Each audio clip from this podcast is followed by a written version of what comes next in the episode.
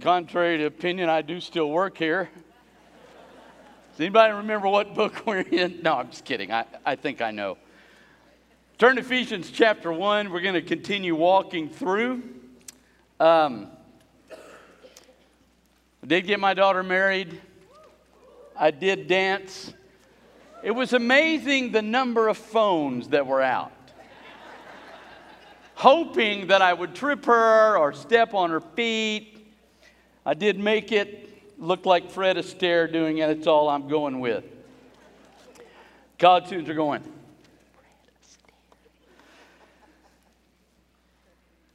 They are starting a new family, blending a family. They're blending a family in a culture that hates what they are. Now, America's never been really a Christian nation, but it has until the 60s and early 70s been a nation that the culture didn't hate who we were. As a matter of fact, you couldn't get elected in this country if you became an atheist or an agnostic or something other than you went to church. But now our culture has shifted, and it's not going to go back, and it's getting worse and worse. And so we are now, our value system is now opposed and, and hated deeply. As a matter of fact, if you hold to biblical principles, then you're considered uh, a bigot, discriminatory, unloving. And so they're going to have to build a family and a home in the middle of all that. I think it's a much more difficult time, but not an impossible time. Now, particularly if you have children, Paul's going to do two prayers in the book of Ephesians. We're going to look at the first one, at least part of it today, and then we'll continue the rest of the prayer over the next few weeks. But we're going to look at the first part, but this is exactly if you're a mom and dad, what you pray over your children, and you need to be precise and pray biblically over your children. I don't mean to throw cold water on some things. I know there are many parents that are praying for the mate of their children, and that's great, except for the fact that God may not want your child to marry. There's nothing wrong with being single. It's not a curse. It doesn't mean somebody's failed. It's a calling. Paul's very clear about that in 1 Corinthians. It's a calling on life. So you don't want to Pray in a way that really doesn't even apply to your children. You don't know that. But this verse, this passage, you need to pray over your children every single day. It's simple and it's clear. So if you're a parent, I want you to understand this passage today, and I want you to take this passage and pray it over your children because they're growing up in a really hard time. Now, listen to this, verse 15. Now remember, we've looked at the fact, we talked about the fact that chapters 1 through 3 are about your position in Christ. 4 through 6 are going to be your condition, which is your response to the position. We looked at 3 through 14, one sentence, and now we understand why Jesus said, baptize in the name of the Father, Son, and the Holy Spirit. You have a triple A salvation. God the Father authorized it, God the Son accomplished it, God the Spirit applies it. One God in three persons. But that Trinity, that Godhead, is the reason you're saved, exclusively what they did. What that God, what He did through those three persons and one God, you have a salvation. That's why you can't lose it because you didn't do anything to earn it. He gave it to you based on the Father's decision to authorize it, the Son's decision to accomplish it, and the Spirit's decision to apply it. And all you do according to that passage, is you believe in response to that Holy Spirit. Now, as a result of that, now you get some benefits from that position. First benefit Paul's going to describe for you here is that you now have a connection with the Father and a prayer life, if done properly,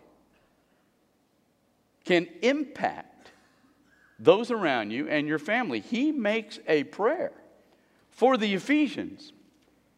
Either because he thinks he's just doing busy work when he prays, or he actually thinks that his prayer is going to impact this church. So you're going to pray this prayer over your children. If you have grandchildren, you're going to pray it over your grandchildren every single day. You have a biblical mandate here. Here it is. Listen. Verse 15. Because of this, also when I heard about your faith in the Lord Jesus and your love to all the saints. Now, look at what he just said. He said, I heard about the fact that your position has altered your condition and that your position is visible in your life. I heard that. And so I'm excited about it and I thank God for it. So here's the first thing you're going to do you're going to pray for your children to come to Jesus Christ. You're not going to push them, you're not going to force them. You're going to ask God to let the Holy Spirit speak to them and then give you the intuitive understanding of when they're ready. I really do believe. I meet with kids every Wednesday, and I check out as best I can what they know. When I have a child in my office and I say, I say Have you sinned? And he says, I don't think so. I don't think he's ready. That's about the only thing I'd check out. But I do believe God gives parents walking with Christ an intuitive understanding when their child is ready. So you're going to ask God to bring that to you so that you will know when your child's ready and that it will be a visible alteration in his life. Now, now look at this. He said, I've seen that, and so I don't cease giving thanks for you, making mention in my prayers. Now, here it is. Now, listen carefully. That the God of our Lord Jesus Christ, the Father of glory. Now, he brings that in because he wants you to understand that what he's after is that God's glory reside in this church. So when you pray, your motive behind praying is not so that you can enjoy your kids. I know that's a motive. If you have teenagers, it's, it's a motive. Let me just give you the key with teenagers. If they don't like what you're doing, you are under God correct. So you're not praying this so you can have a happy home. You're praying this so that God's glory can run through your children. Now, I'm going to end this sermon with a difficult story in a little bit, but just understand that. So you're praying for the glory of God to reign in your children. So here's what you're going to pray. Listen. That he might give to you a spirit of wisdom two, and Revelation 3, and a knowledge of Him. Now, let's take it a little bit backwards. He says, in a knowledge of Him. Now, 1 Corinthians 13 says that we're never going to know God as well as we will when we die. We only know Him in part. So, what you want, though, is whatever part you can know God, you want that to be the best it can be. You want to know Him as well as you can know Him now. And this particular Greek word is, is not incidental. If you have a New American Standard, in the footnote it'll say a true knowledge. when you add, for example, the Greek word here is gnosis. If you add a preposition to the word gnosis, if you add a preposition to any Greek word, you just add it, it intensifies the meaning of the Greek word. For example, if you say, uh, we just go to say, football in Tuscaloosa, Alabama. Last year's national championship game, we had a quarterback in the first half that you would say ballo in the Greek. He throws the ball. Wasn't good, but he passed it. Then we brought in a guy that I prayed for and yelled at the TV for. Tua. That's the perfect name anyway. Tua comes in. He's epi ballo. He's chunking it all over the field, throws a perfect pass in the left corner of the end zone, 41 yards, 27 feet high, walk off national championship. I'm just sharing my heart here. So, when you add a preposition to the word pass, it means he's really passing the ball. So, when he adds the preposition here, he says, I want you to have as deep a knowledge as you can of God. And I want it to be experiential. I want you to really experience that knowledge. So he says, there are two things that I'm asking for. And if those two things occur, you will, at the end of the day, possess a deep knowledge of God. Now, you're going to pray this for your children because you want your children growing up with a clear, as clear as they can have before they die, experiential understanding of Jesus in their life so that God's glory can be high in their life. So you're going to pray for two things God, give them a spirit of wisdom. Now, there's the first thing. Now, we generally take the word wisdom and we have the idea that you have knowledge, and then wisdom is how I apply that knowledge. That is not the Greek here. If you have a daughter named Sophie, you have this Greek word, Sophia. It is a Greek word that literally means the truth itself. So the first thing he says is that you pray, God, give my children a spirit of absolute truth so they understand what your truth is. Let me show you something. Go to the Gospel of John, chapter, and we're going to travel a little bit today in John and Acts. But listen to John 14, 26. Jesus said, But the Paraclete, the Holy Spirit, whom the Father shall send in my name, that one shall teach you everything and shall bring to your memory everything I've told you. And then look at John 16, 13. But whenever that one comes, the Spirit of truth, he shall guide you in all truth. He shall not speak for himself, but whatever he hears, he shall speak, and the things coming, he shall announce to you. So here's what he says The Holy Spirit is going to take this book that he wrote. So he's going to take this book and he's going to explain it to you and teach it to you, and then he will allow you to remember it when you need it. So he's going to do that. So your first prayer for your children, God let them have this because again, they're living in a culture that is opposed to them, but that's okay because that's the culture they lived in. We get all freaked out in America because our culture is changing. We're just moving to a Roman culture. And listen, the church thrived in that culture. Because I think sometimes we think the ballot box is more important than our prayer life. Now, I believe in voting, and I believe you ought to vote, and you ought to vote for believers people that evidence your character and your belief inside this, I totally believe you ought to vote. But I'm telling you, the ballot box is not the solution. Your prayer life is. So you're going to pray because they lived in the same culture. Ephesus was a crazy town. They had one of the wonders of the world, this temple to Artemis, this goddess. And so one day Paul's preaching and he's having an impact.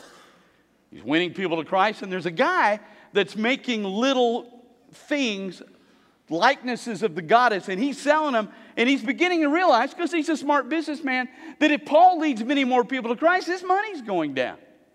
So he goes to the town, he says, Listen, this dude who's messed up every other town is messing up our town. Everybody's going to quit loving our goddess, and we need to do something. So they go literally crazy. Now, think about, think about recent America. Here's what they do they get a big mob, and they go and they scream for two hours, Great is Artemis. They scream it for two hours. Paul wants to go speak to the crowd, and they go, No, no, bad idea. Finally, after two hours, a Roman government guy gets up and says, Hey, hey, hey, we're going to be in trouble for this. So back up. So finally, it settles down, but this culture hated. They don't even know what he's preaching. They just know it's hitting the pocketbook, so they hate him. But Paul prays in a way that so impacts this church that they to continue to impact their city. We have got to quit being afraid. Listen to me. We have got to quit being afraid of what the enemy may or may not be doing in this world and be sure about who our Jesus is. It is time to quit that fear. Now, so you're going to pray this. I want my children to have a spirit of wisdom. I want God, and this is why. You put them in church and you teach them at home. You take Deuteronomy 6, you give them scripture, because if you do it right and you pray this and God honors this prayer, when they grow up, whatever you taught them when they were little, the Bible says Jesus, Spirit which is in them, will remind them what you taught them. So you're going to pray that God gives them a spirit of absolute wisdom where they know what this says and how to apply it because when your kids leave home, They get out of high school, they go to college. Now, listen, all of us in this room, when we leave here tomorrow, we have certain beliefs that will determine how we act tomorrow. Your children, when they leave your home, will have certain beliefs that will determine how they will act tomorrow. Those beliefs come out of only one of two sources they come out of the wisdom in this book, or they come out of the culture that surrounds them. And your kids face a tough time because if they believe in a biblical position in marriage, the bed is undefiled, and that marriage is a man and a woman and that once you make that commitment, you don't sleep around before then, you don't sleep around after then with anybody else but this particular partner. When you set those boundaries biblically in their life and they step out here, the world is going to despise them. Listen, were you going to pray that the Holy Spirit, not your teaching, but that the Holy Spirit drives this deep into their soul so when they leave, it is this book that is the determining factor of what they do. Now, here's the second thing give them a spirit of wisdom and revelation. Now, I want you to take a deep breath, okay? I don't want you to leave here and say, I said something I didn't say. I know y'all. I love you, but I know you. I don't want you to do that, okay? So you want two things for your children. You're going to pray, you want to pray two things. God give them a spirit of wisdom. So this book is the driving, determining factor of what they believe and how they act. And then, Father, give them a spirit of revelation. Now, listen. There are things the Holy Spirit has to tell you that aren't in here that must be confirmed here. Now, before you go nuts on me, because I can see the faces going, cannot believe he just said that. Hang on. Let me show you what I'm talking about. Go to the book of Acts, take a left. Go over to Acts chapter 8, verse 26. Now, Philip is preaching and he's in this big revival. And he's telling the gospel about Jesus Christ. So he's laying it out. So he's preaching, his character fits, so the wisdom is coming out of his mouth. He's got the spirit of wisdom, it's coming out, it's impacting. Now watch this. Acts 8 26. But an angel of the Lord spoke to Philip, saying, Arise, go south to the road that goes from Jerusalem to Gaza. And then look in verse 29. And the Spirit said to Philip, Go and join yourself to this chariot. Now, let me ask you something. Philip's in this great revival. Is there anything he can read from Genesis to Malachi? Anything he can read? Anything that would tell him to leave this revival, walk to this middle of the road, and stand here until this particular chariot comes by. And when this chariot comes by, he approaches in, jumps in the chariot, finds out that Candace, this queen, her treasurer, is reading, ironically, of everything, Isaiah 53, the greatest passage in the Old Testament on the death, burial, and resurrection of Jesus Christ. He's reading it. He asks him, Is there anything in Genesis to Malachi that would tell him, hey, here's what you need to do? Go stand there and wait for this deal. No. The Spirit had to lead him beyond what he read in Scripture, but it has to be confirmed by Scripture. So when he takes an Ethiopian, not a Jew, and he offers him the gospel, is that legit when you read the Old Testament? Absolutely. How do we know that? How do we know that's confirmed by Scripture? Because when Solomon dedicated the temple, in his prayer, he said, In God, when the world hears how great you are, and they come here, hear their prayer. So it is confirmed at the dedication of the temple that it is okay to offer this gospel to non Jews. So he's got a direction from the Spirit he can't find in the Word, but that is confirmed by what it says. Let me show again. Look at Acts 13. Slide over there. Now listen to this. It's a church at Antioch in verse 2. They were worshiping the Lord and fasting, and the Holy Spirit said, Separate and give me Barnabas and Saul to the work to which I have called them. Then, after fasting and praying and laying their hands on them, they departed. Now, Holy Spirit comes to this church and gives them two names. He says, I want that guy and I want that guy. The Holy Spirit speaks to the church. Says, I want those two guys. They pull them out, they pray over them, they send them on their way. Is there anywhere from Genesis to Malachi you can read and those two names pop up? No. The only way to know who the first two missionaries would be would be the Spirit spoke to the church. Look at Acts 16.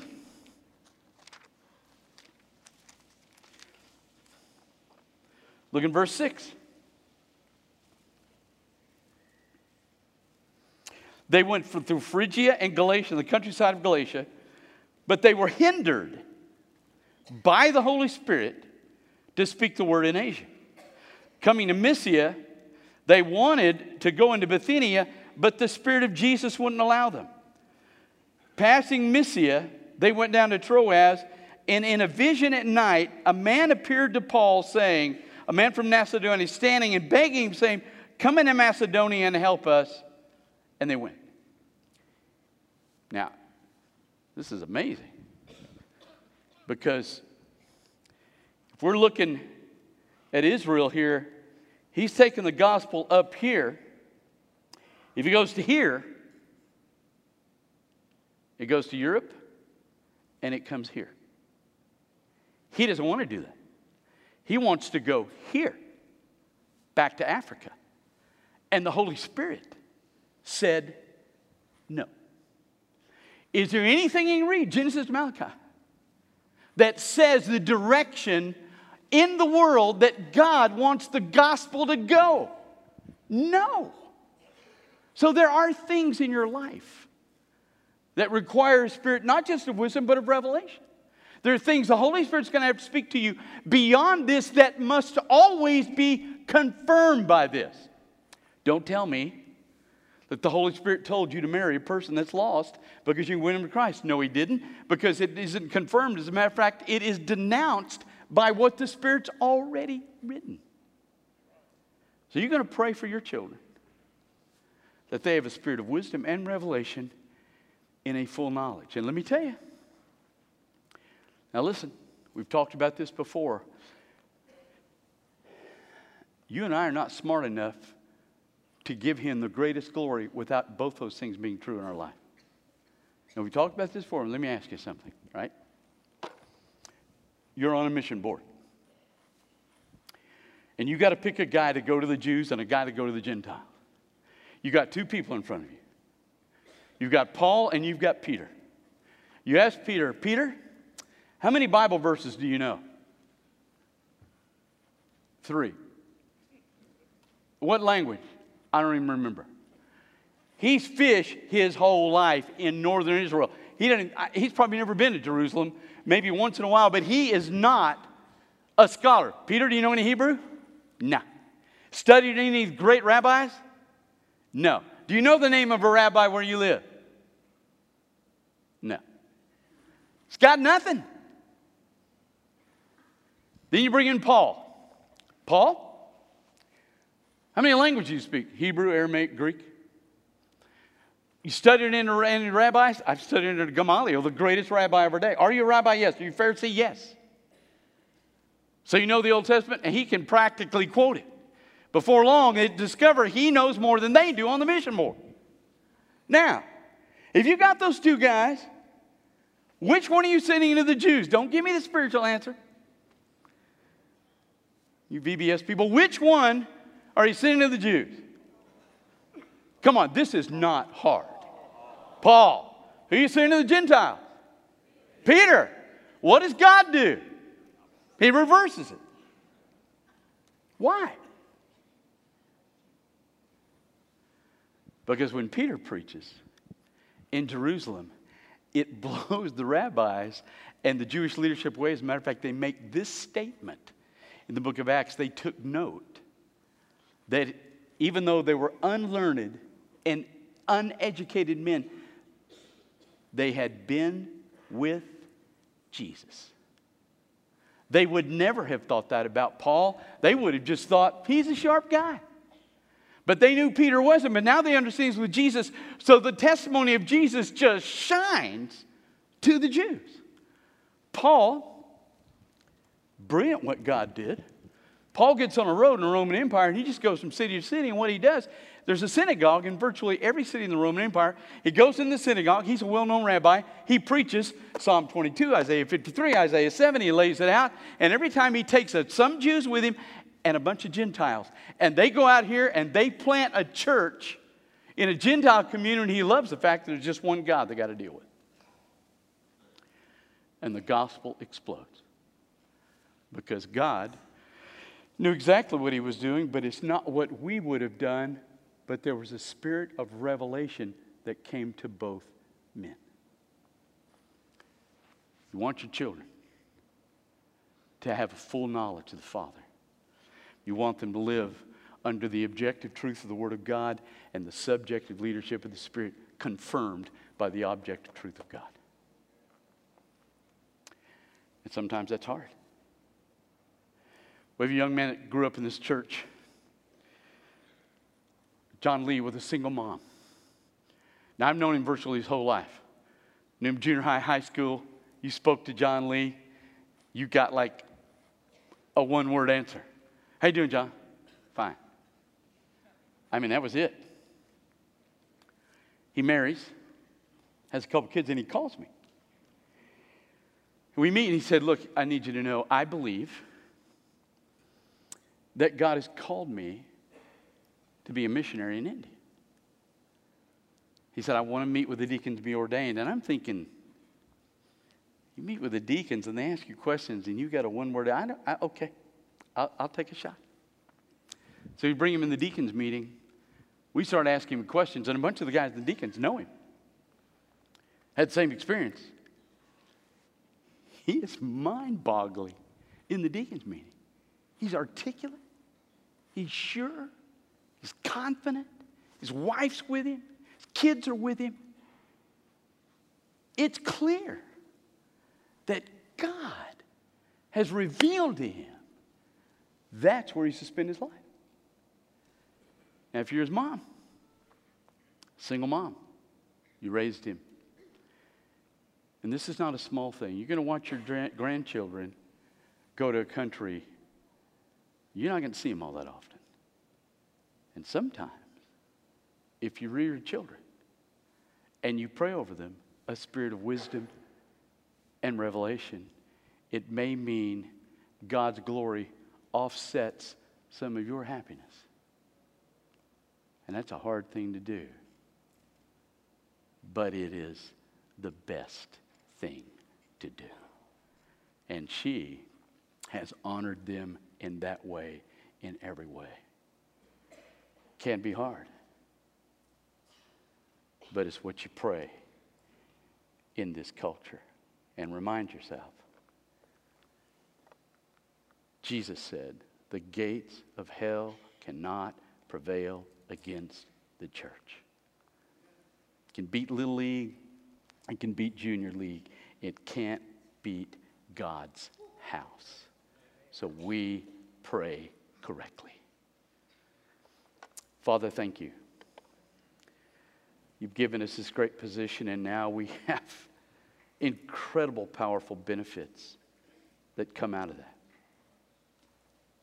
Let us use them wisely, well, and bless us in that. So that, Father, your glory would reign through our families and through this church. In Jesus Christ's name. The heads bowed and your eyes closed. Never met Jesus. We're here to share with you how to do that. God's calling you to be a part of this fellowship. I want you to do that. If you just need to come down here and pray, as He speaks to your heart this morning, you come.